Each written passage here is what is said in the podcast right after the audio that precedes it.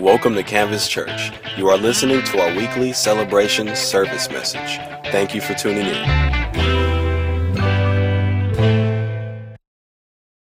My name is Jo Luman. I am Pastor Caleb's wife, and I am in the pastoral team in this church too. And um, I am so very honored to be here. Like Pastor Brandon said, our pastors, our lead pastors, are um, on vacation, and it's a very well deserved vacation. I agree with that, obviously. Um, they work really hard, so I'm so, so glad that they are up there with family, with their girls, having a good time. So, but I'm honored to be here. Um, and we've been talking about Thessalonians for um, about three weeks now. Last week we did the Agape League. Who was here for the Agape League? Okay, I wasn't here. I was I was on vacation in Colombia, and we watched it online. It was so awesome. I was kind of sad I was missing it. It was so amazing. We have a performing arts ministry, so if you want to get involved, you can just email us at one of the emails you saw, and we'll get it. And um, it's just really great for the kids and for the youth to get involved. It's really amazing. But Pastor Ben started this series a few weeks ago. He spoke about 1 Thessalonians chapter 1 and 1 Thessalonians chapter 2. He talked about hope a little bit, and I'm going to just um, I'm going to pick up where he left off, left off, and then I'm going to talk about 1 Thessalonians chapter 3. So let's go to that book. Um, the book of Thessalonians is in the New Testament. So the Bible has the Old Testament and then the New Testament. And then in the New Testament, you have the Gospels Mark, no, Matthew, Mark, Luke, and John. And then you have a few other books in there. And then you have 1st and 2nd Thessalonians. So look for it. If you make it to Timothy, either one of the Timothys. If you make it to Hebrews, you went too far. Um, it's really hard for me to find books in the Bible, by the way. Um, Pastor Katie, when I was much younger, and I went to Pastor Ben and Katie's youth group, um, she had this thing, and she was like, in the New Testament, you can do God eats popcorn. God, God, Galatians, Ephesians, Philippians, Colossians. And I was like, that's genius because popcorn is awesome. She loves it. I love it. And I can remember God loves popcorn. But then God eats popcorn. But then I was like, well, where's Thessalonians though? That won't help me. So maybe don't follow that one. But, but remember, God eats popcorn gives you four books of the Bible. That's great. So are you all there? Are you all there? Um, okay, so I'm to go ahead and pray first. Lord God, I thank you for today. I thank you, Lord God, for the word that you have put inside of me. I thank you, Lord, that this word is timely, that it's not me that is sharing it, Lord God, but it's a word that you want to share to the people that are here today. May every word that comes out of my mouth be a word that you want me to share. Let everything that happens here happen through your grace and not my own strength. Let it not be me who gets glorified by you. And let every person that lives here leave this place knowing more of you. In the name of Jesus, amen. So the book of Thessalonians is really, there are two books of Thessalonians, and they are really um, letters. They are letters that Paul, an apostle, wrote to the church at Thessalonica. Thessalonica was this area or this city uh, that was in the Roman Empire, and he went to Thessalonica. You can see all of this story in Acts chapter 17, but I'm going to tell it to you anyways. Um, he went to Thessalonica and he spent a few weeks there and after being there for a few weeks, he, he, the first thing he did, he went to the synagogue where the Jews met. And they were, the reason he went there is because they knew about God. So it was easy for him to talk about God and then say, you know, that Messiah that the Bible and your, your uh, scriptures talk about, that Messiah came. He's Jesus. So it was, it was easy for him to make that transition. So he went to the synagogue, and a whole bunch of Jews believed him. And a whole bunch of Jews decided to follow Jesus, and he was so excited. But a lot of Jews got really offended by what he was saying, because he was talking about a kingdom, and he was talking about a new king who was Jesus and the kingdom of heaven.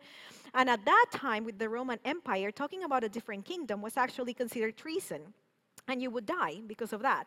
So some of the Jews weren't happy about what he was saying because he was like moving things around with the Jewish community. So they started talking about everybody in the town saying, This guy is talking about a kingdom and a king. That's treason. You should get rid of him. So the, church, the people in the church that believed him got him out of Thessalonica and moved him to this town called Berea that was close by. Well, the people from Berea, the people from Thessalonica chased him down to Berea and chased him out of Berea too. So he ended up way down in Athens. And um, so, so this is where we're at. So he moved, he left, then he went up to, Colo- uh, no, actually, he went to Corinth. And in Corinth, he wrote these letters. So he writes these letters to them, and, and the letters just to speak of everything that they went through and everything that he was worried that he didn't get to share with them because he was with them for such a short amount of time. He wanted to be with them longer, but he didn't get to. So he was concerned, and he wrote these letters. So let us um, Let us read. Finally, when we could stand it no longer, you know what? I'm going to, I have it here in a different translation. I'm going to change it. There you go. Therefore, when we could bear it no longer, we were willing to be left behind at Athens alone. And we sent Timothy, our brother and God's co worker in the gospel of Christ, to establish and exhort you in your faith. That no one be moved by these afflictions, for you yourselves know that we are destined for these. For when we were with you, we kept telling you beforehand that we were to suffer affliction, just as it has come to pass, and, as, and just as you know. For this reason, when I could bear it no longer, I sent to learn about your faith, for fear that somehow the tempter had tempted you and our labor would be in vain. We're going to stop there and then take it back in, in, the, in the sixth part of that. Um, so, what he's telling them right here is that he, he wanted to write to them and he could bear it no longer, so he sent Timothy, who was one of his companions, he sent him back to check on them and to make sure that they were okay.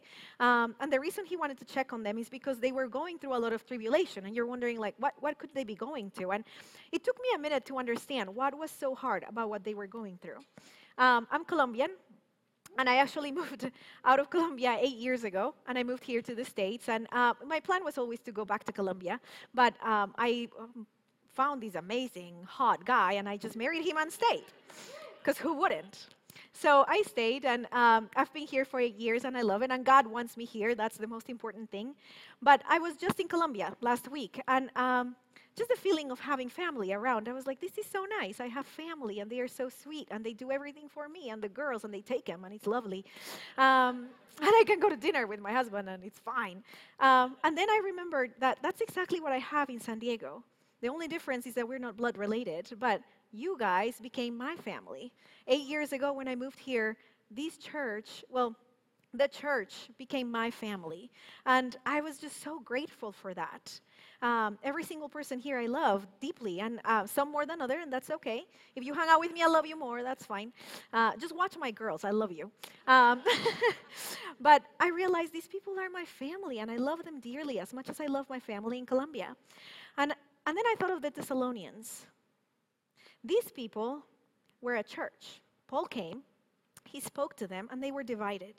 And the people that were family to them started chasing them.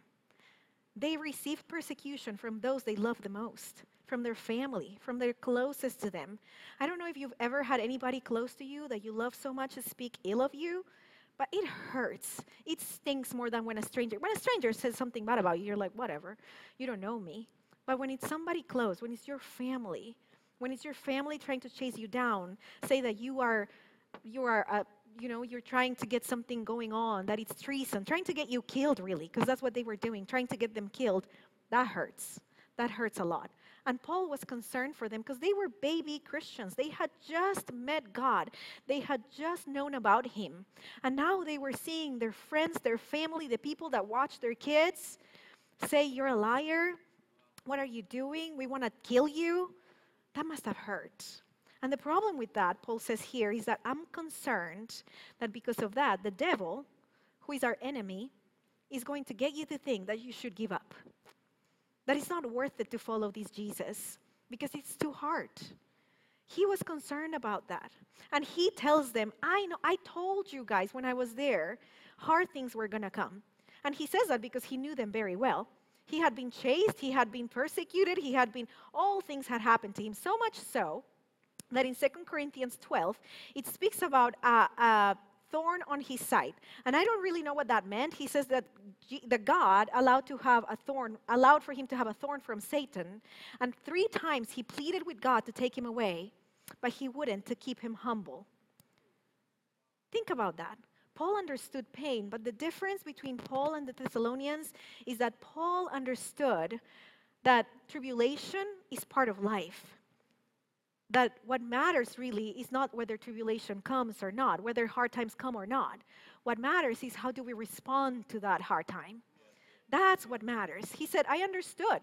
I understood that this hard time, this thorn on my flesh, and I don't know if that was depression, sickness, I don't know what that was but that's, that thorn on his side does, does not sound fun. He understood that it was something that God was using to keep him humble. Because with pride, he couldn't serve God, and that's what he longed to do the most. So he's telling them all these things, and then I started thinking about us and how I, I'm sure you've all heard about diamonds and how diamonds are really just coal under pressure for many, many, many years, which is true. It's carbon, really, not coal, but um, it's carbon that under a lot of pressure, crazy amounts of pressure for thousands and millions of year, years became a diamond. So that's what it is. And God allows for some trials in our lives so that we go from carbon to diamond. And we have to understand that. But the thing is, not every piece of carbon becomes a diamond. It's only the pieces of carbon that are able to withstand the crazy amount of pressure that they are under that become a diamond. And as time moves on, as time goes on, this piece of carbon is turning into something more and more precious and more and more precious and more and more precious until suddenly you have a diamond. But I'm sure that at some point in that process, some of the pieces of carbon just explode. Some of the pieces of carbon move away. Some of the pieces of carbon just can't stand the amount of pressure. But if we understand that this pressure has a purpose, if we understand that the pressure that we are under has the purpose of turning us into the diamond that really is inside of us, then we'll take the pressure. I would. I would. Um, as I said, my husband and I were in Colombia, and we had this amazing opportunity to meet with some pastors at this church down in Colombia. It's a huge church, 30,000 people. They are busy. Um, it's, it's amazing. It's truly amazing what they are doing down there. Uh, but we had the opportunity to meet with the co-pastors, which are the lead pastors, and they were um, they were speaking to us and just encouraging us. And then they brought in this woman, and she's been with the church since it started. They started 20 years ago, and she's been there since it started. And she was talking to us, and she's in charge of these encounters. The encounters are just a weekend where people come in and they speak about all these different things to help people move on from their past into their present and just, you know, understand their on to their present. So this woman is in charge of these encounters. They go a weekend, they stay in a hotel. It's pretty cool, it's pretty neat. So she was talking about it, and the lead pastor, he's so busy right now 30,000 people, imagine that. And um, he has, I think, eight services in the weekend, and he was losing his voice, he was getting sick. So he's not in charge of the encounters. He doesn't even deal with the encounters anymore. This woman is in charge of them, and she has been for a few years now. Well, they had this thing and, and they feed them. So he went in. He w- just wanted to check how things were. He wanted to be there and just, you know, hang out. And he went and he saw that they were making sandwiches. And he went into the kitchen, um, the hotel. He went into the kitchen and started making a sandwich and showing them all how the sandwiches should be made for the people of the church. So he grabbed a piece of bread and he started showing them, and he was like, This is how I want the bread, like, this is how I want the bread, this is the type of bread that I want, this is how I want the sandwich made. 30,000 people. This guy probably has a whole bunch of things to do, but he was telling them how to make a sandwich. And my husband and I looked at each other because we happen to know a pastor that is like that. I won't name any names, but we do. Um, and we just laughed at each other and we were like, okay, I guess it's an epidemic. And, um, uh, but the amazing thing was what she said after. She said, and when he did that, it touched my heart so deeply because I saw how madly he loved the people of our church that even a sin was important enough for him to come down and show everybody that his church, the people that he was entrusted with, had to have the best sandwich possible. Do you know what I thought when she was sharing the story? He's a micromanager and he has issues. the difference between her and I is perspective. The difference between her and I is that she understands, and I will apologize to my pastor, and I will say, Pastor Ben, we were wrong, we're sorry. We love that you micromanage, even though he really doesn't, but we love that you send the emails and ask about the sandwiches. And because really, what he communicates when he sends those emails and when he's asking us to do things um, that we could do, it's not that he doesn't trust us, it's not that he wants to know every detail. What he's communicating is, I love this church so much. I love what God has given me so much. See, the difference between this woman and I is that under pressure, she has the right perspective. I don't. Under pressure, she understood that her pastor was being loving. And under pressure, I instead thought, he's a micromanager. Who's going to become the diamond, really? There are so many things that happen in relationships that, go, that really boil down to perspective they really boil down to perspective. Uh, there is this thing that misunderstanding often leads to mis- misconduct. Misunderstanding often leads to misconduct. When you misunderstand someone, or where you understand someone and you don't like when you understood, that's a misunderstanding. Philippians 4 8 talks about, um, I'm going to read it actually. I wanted to memorize it, but I, I tried and I couldn't. Finally, brothers and sisters, whatever is true, whatever is noble, whatever is right, whatever is pure, whatever is lovely, whatever is admirable, if anything is excellent or praiseworthy, think about such things. My husband and I have that written, well, had that written in our mirror in the bathroom. Because when he does something to me that hurts me, what I want to think is, I'm sure he was trying to help. It hurt me, there's no doubt. But I'm sure his intention was never to hurt me. I'm sure, and that changes the conversation because then I come to him and I say, honey, I know that you were trying to help me, but when you did that, it really hurt my feelings. Instead of coming and saying, I cannot believe you would do that. it's different, isn't it? And that's the same way with every single re- relationship we have. I don't know what relationships you have in your life right now, and if there is conflict, go solve it. Think about what is pure, think about what is lovely, think about what is great in them, and think about how they probably didn't want to hurt your feelings. It just happened that they hurt you. And as you misunderstand their intentions, you're going to end up misbehaving because misunderstandings lead to misconduct you're going to end up misbehaving. You, it's on you, it's on us, the ones who misunderstood, the ones who are hurt. Because you think, well, they hurt me, they better come back to me. They don't even know they hurt you. They have no Sometimes my husband hurts me and he has no idea. He thought he was being super sweet.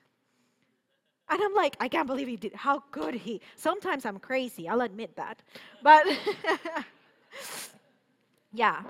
So I, I, I think one day he made me, I love tea and he made me tea, but it was hot in San Diego. And, and I was like, I can't believe you made hot tea. Are you trying to kill me? Hot tea? And he's like, I was trying to be sweet. I don't know.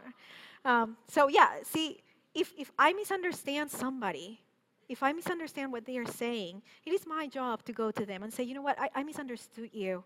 Could you, could you explain it? Because how you said it, it hurt my feelings. Because it is our job to withstand trials. And really, the hardest trials in my opinion, the hardest trials are relationship trials. Because financial trials, you move past them. You, you figure it out. It's fine. You can, you can do it. Health trials, I, well, maybe those are hard too. Uh, but I, relationship trials are so painful because they, they hurt your heart. They are so painful. And it is our job to respond properly to trials. And trials usually come from people people are there. I think it's Pastor Ben who says it all the time. The church would be awesome if it didn't have any people in it. Everything would work great. But people have opinions. People have lives. People have, you know, a mind. And it is our job as a people of God that understand that God puts us, puts us through pressure to be able to become the diamond that He wants us to be, to fix the relationships that are hurting in our lives. Because that's a trial. We need to respond properly to trials and avoid misconduct. um, okay, so let us go back to the First Thessalonians 3. Alrighty, but now that Timothy has come to us from you and has brought us the good news of your faith and love and reported that you always remember us kindly and long to see us as we long to see you. For this reason, brothers, in all of our distress and affliction, we have been comforted about you through your faith. For now we live, if you're standing fast in the Lord. Huh? I read that wrong. I'm sorry. For now we live if you're standing fast in the Lord. For what, for what thanksgiving can we return to God for you? For all the joy that we feel for your sake before our God, as we pray most earnestly night and day that we may see your face to, that we may see you face to face and supply what is lacking in your faith. Now, may our God and Father Himself and our Lord Jesus direct our way to you. I'm going to stop there. so he continues on saying how he sent Timothy and how he was worried about them, but he was so grateful that Timothy came back with a good report. And Timothy came back and said, You know what? They are doing great.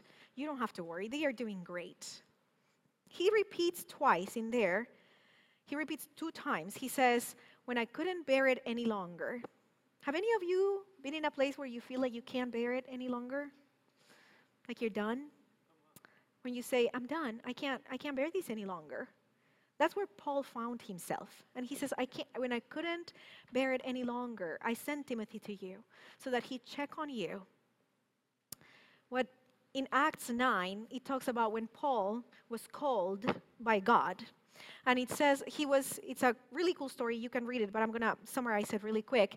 Um, he was coming to a town. He was actually persecuting Christians. So he did everything that um, now he was being done to. He persecuted Christians. And um, he was on his way to persecute more Christians. And he had a revelation. Suddenly, you know, he saw something and he became a Christian. And he couldn't see. And God told him, Go to this town. And there is a guy there named Ananias. And he's going to help you out because you're blind now. So God then talks to Ananias. And he says to Ananias, Hey, Ananias, Saul is coming and you have to help him. His name was Saul before he became Paul.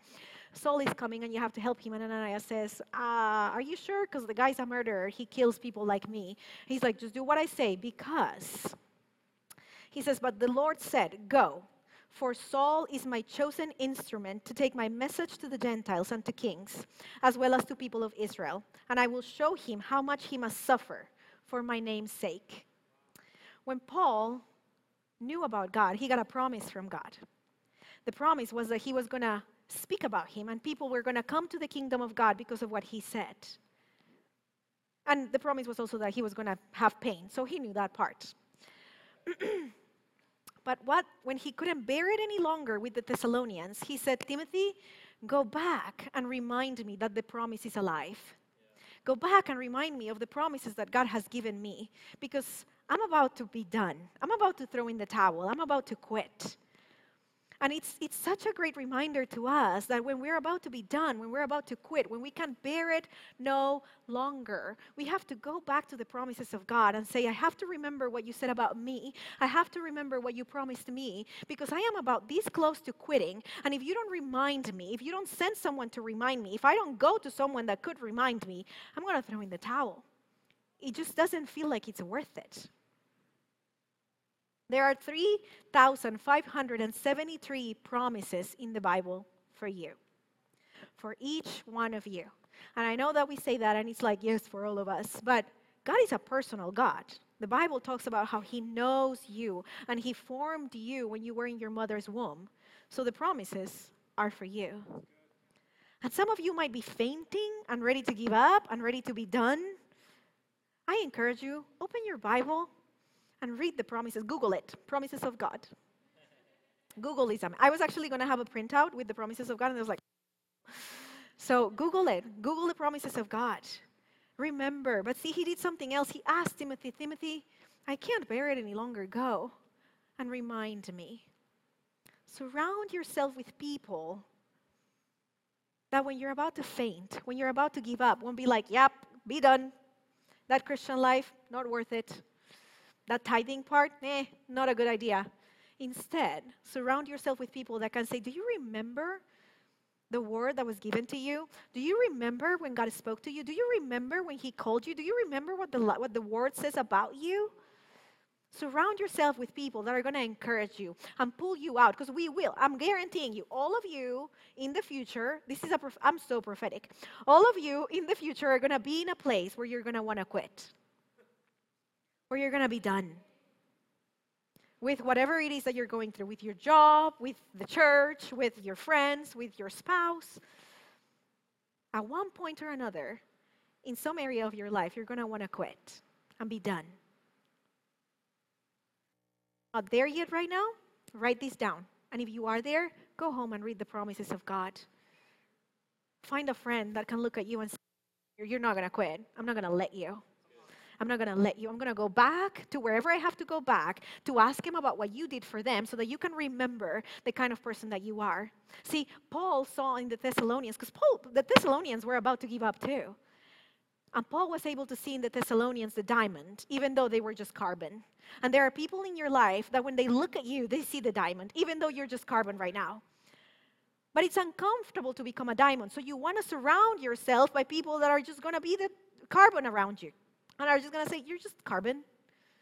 Leave it. You're just carbon. Stop trying. Words are powerful. Don't let anybody speak words like that to you. You're a diamond. God created you. He loves you so, so, so much that He went through a crazy amount of trouble to save you. crazy amount of trouble. Have you ever seen? Uh, okay, I've been watching Downton Abbey. It's a it's a historic, you know, TV show, and it's England in the early 1900s. And, and I want to say all these words that they say, and I want to be clever like them. I'm not. I'm not English. But, um, but this is, a, surrounding a house that's called Downton Abbey. And the house is this massive, crazy home where, like, I don't know how many servants, like 30 servants for like a family of five people. It's pretty crazy. It's huge. It's massive. It's humongous. And uh, they are going through the, fir- the First World War, and um, they're about to lose their home, and all these things are happening. And they go through these crazy things to be able to keep their home because it means so much to them, because it means so much to the economy of the area. They are willing to do anything, anything to be able to save this home.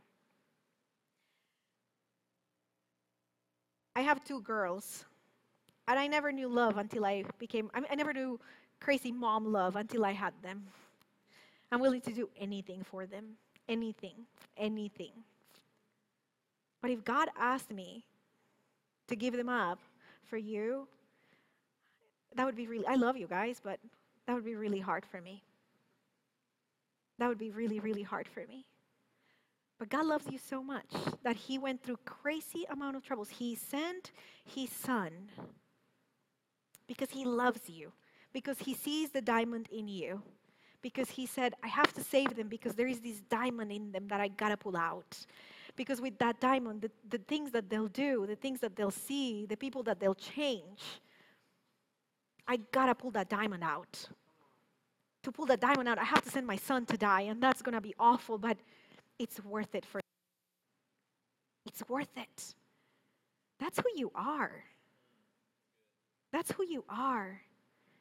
The people that God looks at and says, it's worth for my, for my son to die so that they may live and live fully. And as the more and more I think about that, the more I feel like I don't deserve it because when I look at me, I'm carbon. But the more I say, if he went through such troubles, I better be worth it. I better live a life.